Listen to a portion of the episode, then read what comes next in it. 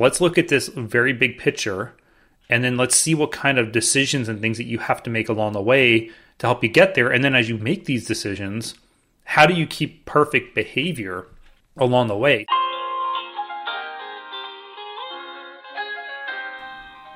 Sorry, none of us can hide our way out of our financial worries. Welcome to a brand new episode of the Veterinary Business Success Show, a part of the VetX Leaders Community Online. In each episode, we explore ideas and subjects you can use to manage your veterinary practice better and be a better leader. I am your resident asker of questions, Brendan Howard, and today, the personal finance thinker leaning heavily on habits is Tom Sico, with Florida Veterinary Advisors and co-host of the Smarter Vet Financial Podcast.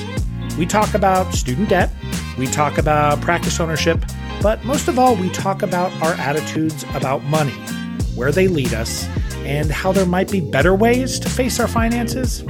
But first, Tom, tell us about how your team does things. I thought maybe we could start because there are a lot of different things that people do in the personal finance space, and I wondered if you could kind of situate yourself in that market and say, this is the kind of financial service we provide, and this is the kind of advice we give to veterinary professionals. I definitely can. Okay. I, hopefully that's not too broad. That's where I want to start. So just take it away. Our position compared to a lot of other people within the veterinary profession, or just even advising period, a lot of the emphasis tends to be more on a product sale, or like try to buy something very specific. So like, let me elaborate on that, where a lot of times people will not go speak to an advisor because they don't think they have any money. And they're like, well, if I don't have any money, then I don't really have a need for an advisor because, well, they're going to help me with my investments, which is true to a certain extent. Absolutely.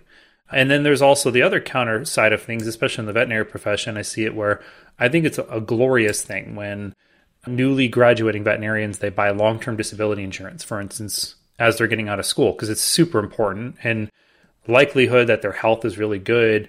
And there's a lot of different circumstances. However, there's constantly, it's almost like there's a bulldog that got released in the kitten house kind of thing. And it gets to a part where people are now just like, they feel like they're getting bombarded. And there's a lot of emphasis trying to get them to just try to buy something, which sometimes people need that. They need that nudging along. And the biggest emphasis, like where we've positioned ourselves as our firm, and even like where I've started in my career with all of this, is that we're really process focused. So instead of me sitting here saying, you need to do this, I want to educate you, and I want to give you the details, and I'm going to give you option A, and I'm going to give you option B. So like option A, like just for instance, just even on the disability side of things of, okay, you have none right now. What's the potential risk to you? Let's talk through it. Okay, so what are your alternative here? Well, you can get coverage. Well, why would you want to get coverage? Well, it's because of X, Y, and Z. And sure, these are the different companies. So like, you know, from a planning perspective, like we start getting people perfectly organized. We need to make sure people understand like what decisions that they're making from a very global picture. And that's how they're they're protecting themselves from lawsuits, sickness, injury, from passing away, to uh, how they're managing their income, from protecting themselves to saving, to paying off debts, uh, living a very balanced lifestyle. And then at the same time, how they're effectively approaching their debt repayment, how they're building up assets, taking into consideration like taxes and risk, and how accessible are those funds? So we go through a, a series of conversations with people where it's really designed to kind of turn over stones and try to expose the skeletons in the corner, and then provide more knowledge of saying, okay, this is where you're currently at. And based off of like your life at where as it sits of the things we can control today versus what we can't, and how we're trying to build towards some of your goals, these are the things that we should be taking steps in this direction to try to get to where you want to be. And then we start overturning a lot of those things along the way. So when you have those conversations, it sounds like you're sharing information, but you're doing it in a, I think you're thinking about psychology, and you're thinking about this person's own personal values, about what they value in life and how they want to spend their money now and how they want to spend their money in the future, and what most worries them and what doesn't worry them at all. How much of this, when you sit down and sort of go through these conversations and come up with a plan with somebody, is lack of financial knowledge? Oh, I should have done that. I didn't know that was there. Or how much of it is, they kind of knew what they were supposed to do, but there's something in how they came up thinking about money, or how they think about insurance, or the, how they think about investing, mm-hmm. or as you mentioned, how they think about how much money is enough to start making these decisions. So then it's like a psychology issue. So how much is it financial knowledge, and how much is it people kind of poking around in their psychology to find out why they think these things? I would tell you it's a lot more on the, the psychology than most people would think it is. Like, I would say I'm more of like a behavior and habit expert more than I am mm-hmm. a financial expert at times, because I don't have a lot of financial knowledge. But we all have certain behaviors and things that we, we've created throughout our lives. It's built our character up, and it really drives our decision-making along the way. And I feel like, you know, the, the best way I can always put this is this, like, you know, people have a hammer and they're always trying to find that nail that they can hit. And, you know, when you're looking at from a, a planning, there isn't like a, a one size fits all for everyone. And everyone's life is a lot different. And I think where an advisor comes really big into play here is that, you know, someone should be guiding you and helping educate you and being able to say, hey, let's look at this very big picture, and then let's see what kind of decisions and things that you have to make along the way to help you get there. And then as you make these decisions, how do you keep perfect behavior along the way? So, uh, you know, a lot of times people get stuck to where they, you know, they wait till they've made a lot of decisions. Okay. And then it's very hard for them to sit here and say, hey, how do I undo them? Because like either they've lost a lot of time or, you know, money that they could have been putting somewhere else. And, uh, you know, it's, I, I would definitely say from uh, the psychology part of things is like, we'll, we'll sit down with someone and say from the very beginning, you know, what are your reasons for planning? You know, a year from now, two years from now, like, what do you want to accomplish? Like, what do you want to work towards during that time period? And it's pretty incredible the mix of conversations we have with people, because there's so many that haven't really thought beyond the surface, and there's some that haven't even thought about it at all. It's just something that they, they just started working, and they just started making a lot of decisions, and that's it. Right. That's interesting. I think those questions, the fact that you said they've made decisions, I think sometimes they make those decisions just sudden in the moment. You know, we were talking about insurance before this, and maybe they get sold insurance and they're like, ah, that sounds like insurance I need. So you get it. And then you have it for five, six, seven years. And then you finally talk to somebody and say, here's all the stuff you have. Well, these kind of overlap. And and what did you get this for? I'm, I don't know. I mean, so they're trying to make the right decision. They kind of make it really quickly and don't totally think it through. So how does kind of stopping and taking a real holistic look at all the picture, do they like that? Do they not like it? How does that play out in these conversations? Most people, I will say that they actually love it. And okay. The biggest challenge of it all is a lot of them feel it's very, uh, very daunting to be able to start doing that.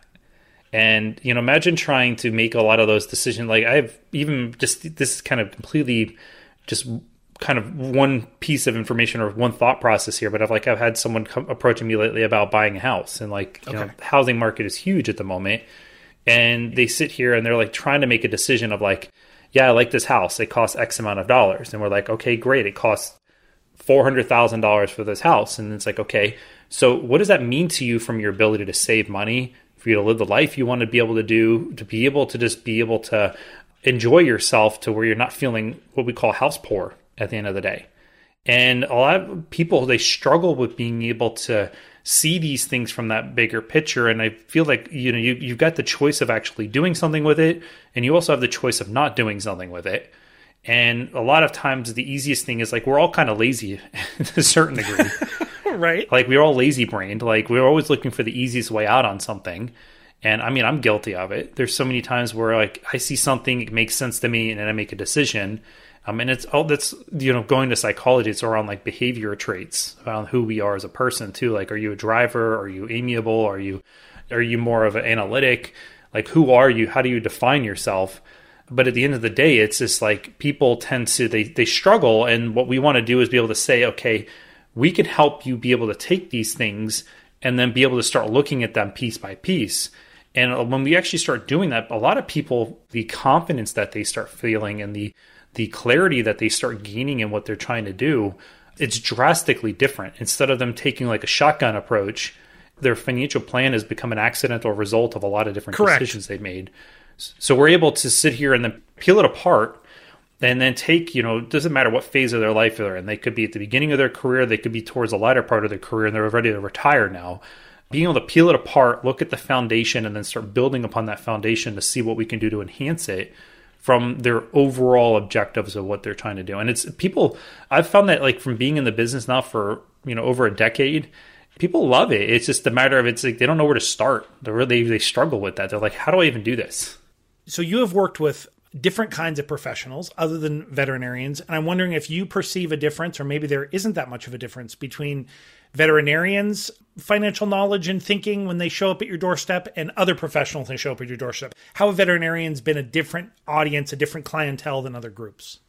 That's actually a very interesting thought you bring up, because the way I always look at this, money is money. You know, if you make money, you always have to make financial decisions.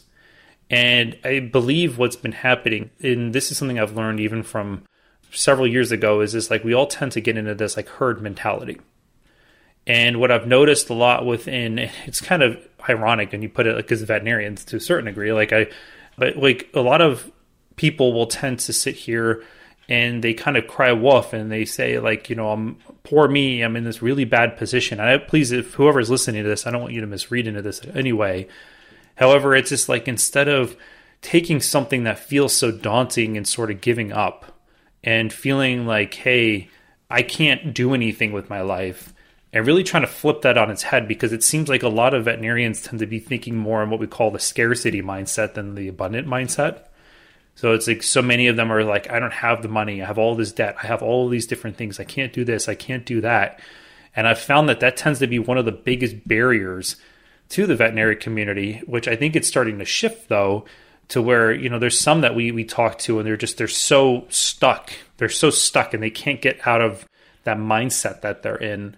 However, like when we can get a hold of them and start talking with them, it tends to, the conversation around like, you know, student debt tends to be the biggest thing lingering over, where so many are like, it just, it seems so insurmountable to them that they're like, I don't know how to handle this, compared to, you know, the general public, or when it comes to like your income and what your debt you have plays a huge factor in a lot of this. But when we meet with them, what I've really been able to understand from the veterinary community over time, and like I, I, one, I will just say veterinarians are like the humble doctor. I love working with them. And at the same notion of it all, like we've really been able to navigate through a lot of these concerns that veterinarians have to be able to say, hey, how do I still focus on the short term and also the long term at the same time, where I'm not getting so overwhelmed where I feel like I can't do anything? So let me ask about that, because so I'll just play devil's advocate. I also think there's some strength to the, there's been a lot of talk in the past decades about scarcity versus abundance, and the, and the fact that a lot of this stuff is mindset.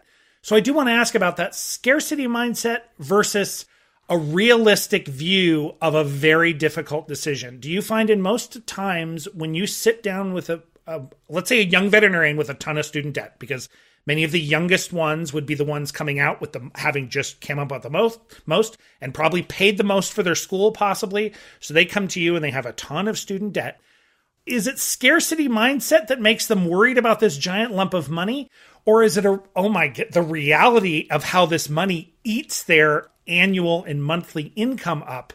I mean, so how much is it realistic? Like, ooh, this is a rough situation, but then you can get out of it. Ooh, it'll be hard work, but you can get out of it. Or do you think there is some kind of, no, no, it's not that bad. You can actually look at this very positively. How, how are you spinning it there? I find that very fascinating, what you brought up here, because there's like a mixed kind of personality when it comes to the, okay. the new generation of veterinarians. One thing is we we actually recorded a podcast ourselves where we, because there's abundant versus scarcity, it's talked about so much, but we added indifferent as well. Because sometimes people just don't care. Like they generally just don't care either way. As in they don't even think about the money. They're like, I'm doing the job, I don't care. Yeah, they just, they just kind okay. of, they're there. Like they just okay. do their job, and that's life. Like they wake up every day, they make money, they pay their bills, and that's it. They copy, paste, copy, paste every single day.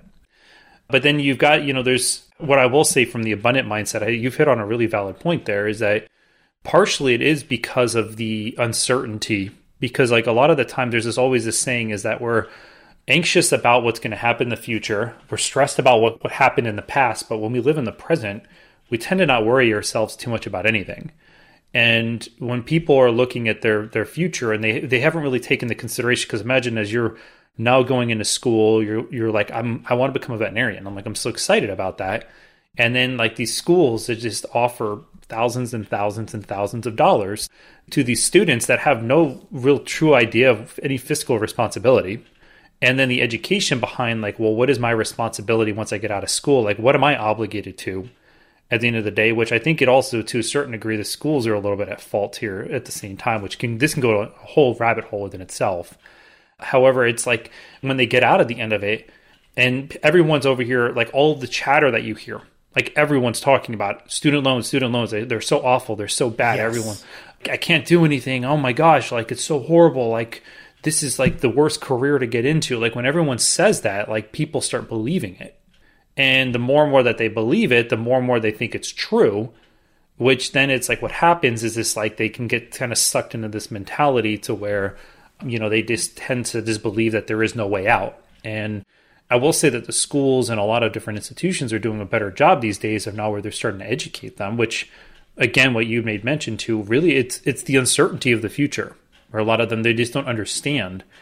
And uh, we're actually, we do a lot with the Veterinary Business Management Association with a lot of the schools mm-hmm. to where we educate them around different financial topics and different things out there to help create more awareness around these things. And the biggest part of it is like, I want to be super, in a way, kind of pragmatic about things. And when I think about, you know, wh- just let's talk about loans, for instance, here for just a second. Okay. Let's say that I have a bunch of loans where I have a choice. Okay. Let's say that I have the ability to be able to repay them. I have the income because I'm maybe in a part of my life where my loans aren't too much, or maybe I just have extra money because I don't have a lot of other expenses that I have to worry about. And I have a choice to either save money or I can try to aggressively pay down my loans. Okay. Okay. So the whole reasoning, like the way I always like to communicate this, okay, so if I'm going to pay down my loans over the course of the next ten years, are you going to be able to save any money during that time period? And I will tell you, most people that I ever talk to, they will be in a position where they're probably going to be able to save very little to nothing during that time period. So then I tell them, okay, so if we look at this ten years later, you now you're ten years older, you haven't saved any money. And now your horizon to be able to have the ability to not have to work forever, or have the choice to not work forever, is getting shorter. Either it's getting shorter or you're going to have to work longer and be even older before you can stop working.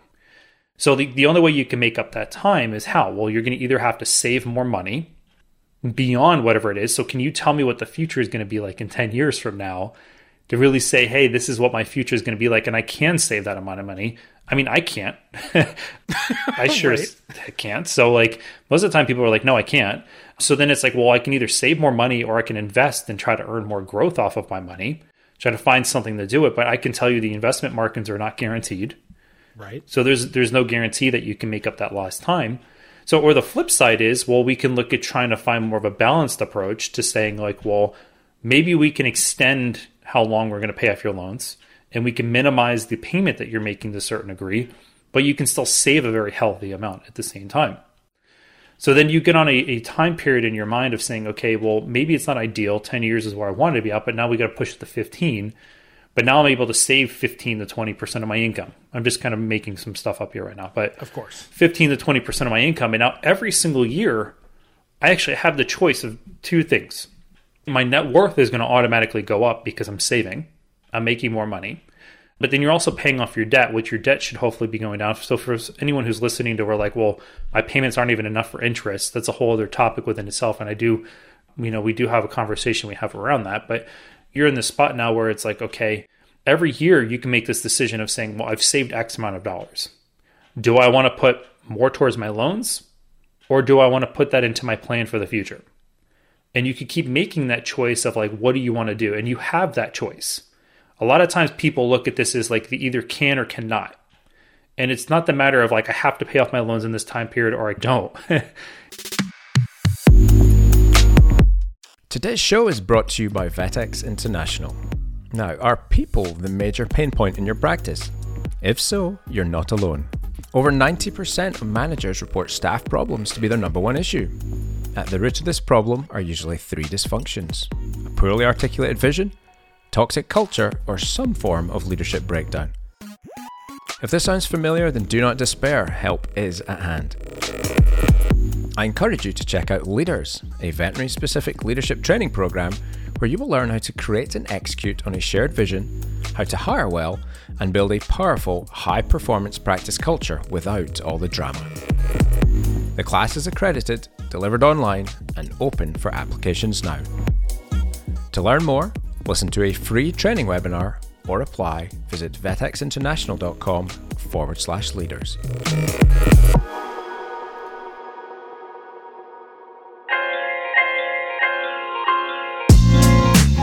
Okay, welcome back to the show. I hope you enjoyed part one. Let's get into some more meaty content to help you grow your practice in part two. I want to ask you about two things in there. One is, I have the feeling for some subset of veterinarians and for some subset of Americans or human beings in general, that debt is horrifying. When they buy a house, they're horrified. They've heard how mortgage is good money. They're buying, they're putting money into the asset, but that mortgage haunts them, and they try to pay off the mortgage as quickly as possible because they don't like having that debt on top of them. Do you run into that a lot or not? I will say, if there's been someone talking about it, because the only time that I've really found it becoming a big thing is people talk about it and they keep saying that, like, you know, you're paying so much in debt, but then you have your money sitting here only earning so much in interest, so it's a better investment. But at the end of the day, it's like, we maybe get a handful here and there. And the way that I always say back to this is, like, you know, by you taking more money and paying it off towards your debt and reducing the amount of interest that you're paying, let's just say for a house, are you going to sell your house eventually when you retire and be homeless, so you can use that money to then be able to produce income for you when you retire? A lot of them will look at me and be like, no. Like, I'm not going to do that. Of course, right? So obviously, by putting money into your house as much as you did, did not help from an income standpoint when you retire. But then also, if I put more money towards my debt, and I'm going to repay it off as quickly as possible because it's a better investment, I'm paying less in interest. Well, at the end of the rainbow, you have no money saved. So you paid less in interest, but how was that an investment? That was not an investment. That was pretty much getting debt off of your balance sheet. So now maybe you can potentially start trying to invest. So it's like, really, we're looking at opportunity cost, and we're looking at how do we balance all of this. And, like, I don't want anyone to get this wrong here either. It's like, it's not really a, a matter of, like, hey, do I do one over the other? The best approach to anything in life is to find a balanced approach. And when you have a balanced approach, it allows for you to be able to pivot and have flexibility in what you do. You gave, I thought, a thoughtful, good advice, which is, hey, if you have this feeling that you're not sure what you want to do with this money, why not spend a year saving it? And at the end, you decide at some point whether you want to put it here or whether you want to put it there. And don't make yourself make the decision every month, every week, every day, but know that you're going to make it sometime. But is there a tendency also, or people, for these things, for a mortgage, for business things running? I know people run their businesses that way. They set their businesses sometimes on autopilot, especially veterinarians can. The tendency can be because they don't like the finance part of it, and they don't like some parts of owning a business. So they just set it and forget it. You're kind of this idea that they'd come revisit it every year. That kind of goes like, if they just want to set it and forget it. And as you said, not think about money. I don't want to think about money. So I don't want to think about once a year. I just don't want to think about it. I mean, do you have hard resistance like that when you talk to people? Or are these people ready to sort of, I will start this new habit of thinking about this more, even though I haven't in the past? I will tell you, from the people that we ended up talking to, they want to do something about it. However, okay. If you look at from a statistical standpoint of society as a whole, you know, you're going to have a few different groups of people. You're going to have, you know, people that are going to try to do it themselves. They're going to try to figure it out. There's going to have some people that, like I said, they're indifferent and they don't care. And then there's going to be some people that are like, help me. Like, I, I really need some guidance. And I will say, just from the things that we put out there, and like we, we tend to draw a certain crowd to us of people where they're like, they generally just want to have something to where it's not they're being told that they're being not smart, or they're being put in a position where they feel like they're being talked down upon. They want someone that can really start helping them. But it's at the end of the day where I've just, I find it with people behavior in general with all of it is that it's very easy to lean on other people because, like, when I say other people, like friends and family and Facebook groups and, you know, Google and all these other different things, than to have someone that you work with, because one, it's because people are afraid of giving up control. And two, I also believe some people have a really big concern about accountability. They don't want people to be sitting here judging them, and they don't want someone to sit here having to tell them what they can or cannot do okay. with their money. And uh, partially, I think that's a lot of what it is. They're scared of judging, or they're, they don't want to be told what to do. So outside of ju- the other, you already talked about student debt, and I wanted to talk about student debt, and we did. The other issue is actually your last two podcasts I thought was really interesting. They were kind of about practice ownership. One was about kind of the pros and cons of starting a practice, and another one was how to start a practice with a partner. And I know maybe one of the things we talked about when we were initially talking about doing a podcast was practice ownership. I followed for many years seeing that the trend, both men and women of graduates, was down, that more veterinarians said they were not looking at ownership. So fewer potential owners. So fewer owners. So that's the new reality, and fewer people who think they're not interested. When you sit down with people, are people ever asking you, I'm not even sure if I can own a, pro- I own a house. I'm worried about saving. I'm paying down student debt. I don't understand how I could own a practice. Or over the course of your conversations, is that thrown out as an option? And the people are like, oh, maybe that isn't completely crazy. So do they come to you with like, I want to own a practice. How do I make it happen? Or do you kind of like, is it part of a menu of things that they think about while they're there? So the ones that we talk to in schools, yeah, especially the V B M A, they, a lot of them are already getting kind of pre you know, prerequisites or pre-programmed in a way to get thinking about practice ownership. Right. Yes. I will say that there is a, a very special mindset that comes to owning a business.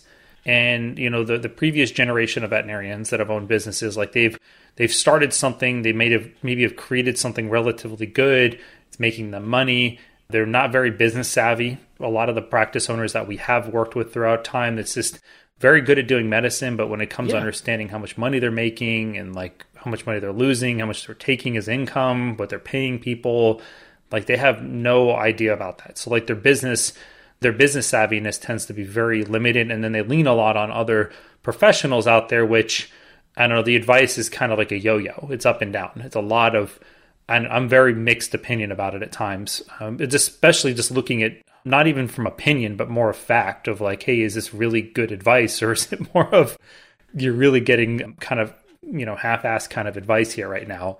In those cases, is that typically just someone, do they kind of, they have someone who, they have a C P A who, they have a bookkeeper person, they have a tax person, might be the same person, they have an insurance person.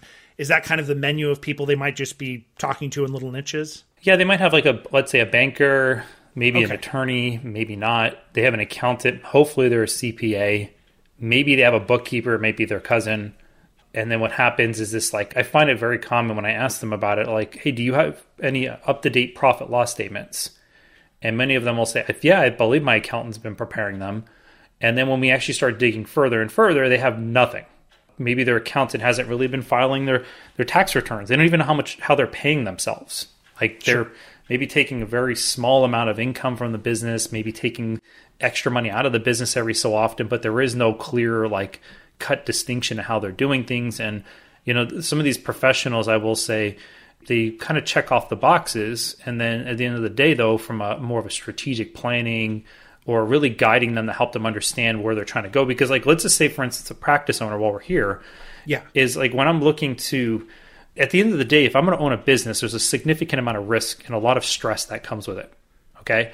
So a lot of them can either be numb to it and just sort of do their thing. Like I've seen some practice owners that just kind of ignore everything. And then maybe their practice manager does some stuff, but it's still of kind course. of like, I don't know what's going on here at times. It just seems like there's so many questions. But the doors stay open and the lights stay on and we can buy the medicine and things seem fine. Yeah, money comes in, money goes out. We're doing good. Right. We're fine.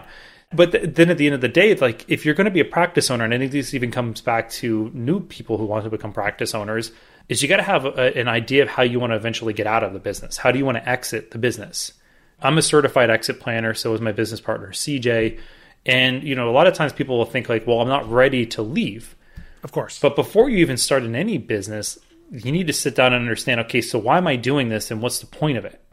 Is it just a practice because the medicine that I want to do? Are you trying to have a certain lifestyle or an income that you're trying to generate? But a lot of times practice owners, like especially even today, they rely on that sale of their practice to fund their ability to retire. So there hasn't really been any real strategy or plan behind it. And some of them are taking a income drop because they haven't planned properly for it.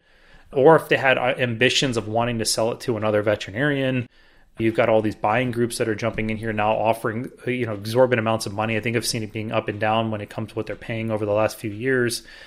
And, you know, these people who want to become practice owners and they want to buy the practice, they can only get so much money for funding. So then like the, you know, I can either sell my business for, you know, three to five times what they call EBITDA, in, uh, earnings before interest, taxes, depreciation, and amortization. It's a big mouthful. Uh, it's really just your profits. You know, you can sell it to another veterinarian for three to five times that number, or I can sell it to a buying group for eight to fifteen to twenty times that number. So a lot of, you know, people out there are, are selling to these buying groups because of that ability, because they're they're relying very heavily on that. So, you know, what we're really trying to show people, if you are someone that wants to start a practice right now and you're wanting to, like, we have clients of ours that we work with that for the last five years, they've worked for someone else. And now all of a sudden, like after conversation and like really discussing and trying to teach them more business acumen, they're like, I want to start my own practice now because it just, it makes more sense for them. And they understand how it fits into the bigger picture, okay, for them to do those things. So especially like even people who are in the middle of their career, you know, we have some practice owners that are in their thirties and forties and like they're, they're kicking butt. But then at the end of the day, like if they don't have a really good plan of how they're, you know, saving money from the business, for themselves personally, how they're creating a good culture for their employees, what their ambitions are, their goals to either grow the practice or want to stay the same, um, how do they eventually want to transition out of it? Like if they don't have these questions asked, now they're going to potentially be in a spot where, you know, hey, I'm going to be at the end of the rainbow, and then they're going to be stuck in a spot where they, you know, they don't have options. Like it, it just, it is what it is. And I, I will say the scary part for a lot of people when I'm trying to be a business owner, how do I know that I want, I'm getting the right advice and that I'm doing the right things, and really being able to get those right people along the way to help is, is someone that, you know, again, like I said, like a lot of us tend to be very, very lazy in nature. We're just, it's a human nature of ours. Like we try to find the easiest solution possible. And a lot of the times they're like, yeah, I met this accountant, I met this attorney, and then there's no change. Nobody wants to change. They don't want to adjust anything. Right. And then they don't find out that it was a bad decision until they find out, which is, I'm retiring now. Obviously, one thing they could do is go find someone who's not just going to look at a little sliver of their finance and sell them a particular product that they need, but someone who's going to sit down with them and look at kind of, again, as kind of I said at the beginning, what are your values for how you want your life to be now and how you want your life to be in the future? What is your current, your total financial system? How are we going to set up habits to make sure this happens? I mean, so they could go get someone. Is there some other, is there a, not a D I Y, but do you have one number one piece of advice you give to veterinarians, even ones if you sit and talk to them are like, well, I don't think I'm ready to work with you now, but what should I go do? Do you give them a number one thing? Like you should go start doing this, or you should go read this, or you should go listen to this. Yeah, actually, I think that's something great that you bring up. When it comes to, every person's different from a planning perspective, of course. So can I give like a cookie cutter of like, you need to do this with your business? Yeah, come on, not? Just make it easy. Yeah, it, I wish I could. I think the easiest part that I would say in there from any person, the simplest thing I could do if they want to talk or not want to talk, there's a book called The Four Disciplines of Execution. Okay. And the Four Disciplines of Execution, I've even modeled my business. C J and I, we've modeled our business around it. And I've also modeled my own personal life. And it's by a person called, uh, was it Sean Covey? It's Stephen Covey's son. He created oh. the Seven Habits of Highly Effective People. Yeah. And uh, he really breaks it down into being able to find clarity on how to motivate your team, but at the same time understand the overall, what they call the war that you're fighting, and all the little battles that you're fighting in between. So, you know, your your practice as a whole has a, um, there's other books out there too called like Traction and everything else, but I think I think the Four Disciplines of Execution has done a phenomenal job to really simplify some of these things, and it's not as not as robust. Like I feel like Traction is like a lot that you go through, but Four Disciplines of Execution is, there's the four that they talk about is, you know, define your wildly important goals, mm-hmm. look at your lead and lag measures.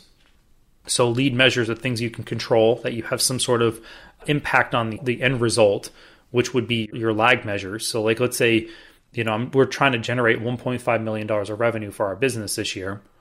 What do we need to do to get there? Like, what are the lead measures? So there might be something from an overall business standpoint, but then each person on the team has different, their own wildly important goals that they're fighting. There's also what they call a, a scoreboard. There's a way to be able to track what's happening. So they, mm-hmm. they have an idea of what they need to be doing along the way. And then at the same standpoint, there is a, a cadence of accountability. So when there is this structure that's created in there, so one, I think even just doing the exercise of understanding, like, what is the war that we're trying to fight?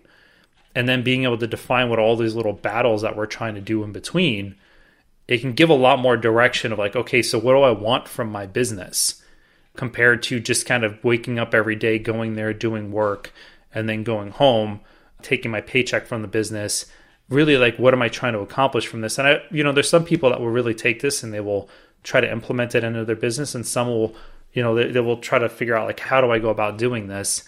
And uh, it, that's probably the best that I can say from a getting your your bearings right to understanding like, okay, so this is how how I should probably be approaching things versus just saying like, hey, look, I'm just running my business and it's just kind of making money and things are going okay. Want to learn more about Tom's take on personal finance? Visit him at f l veterinary advisors dot com or on the Smarter Vet Financial Podcast. That wraps up today's episode of the Veterinary Business Success Show. It was an honor to share it with you. If you enjoyed it, we would love it if you leave a review on iTunes or wherever you listen to podcasts and tell your friends in veterinary medicine about us. Want a little more? You are in luck. An extended version of this podcast is available exclusively to our leaders community. You can learn more at vetex international dot com. And until next time, I just want you to know, I appreciate you.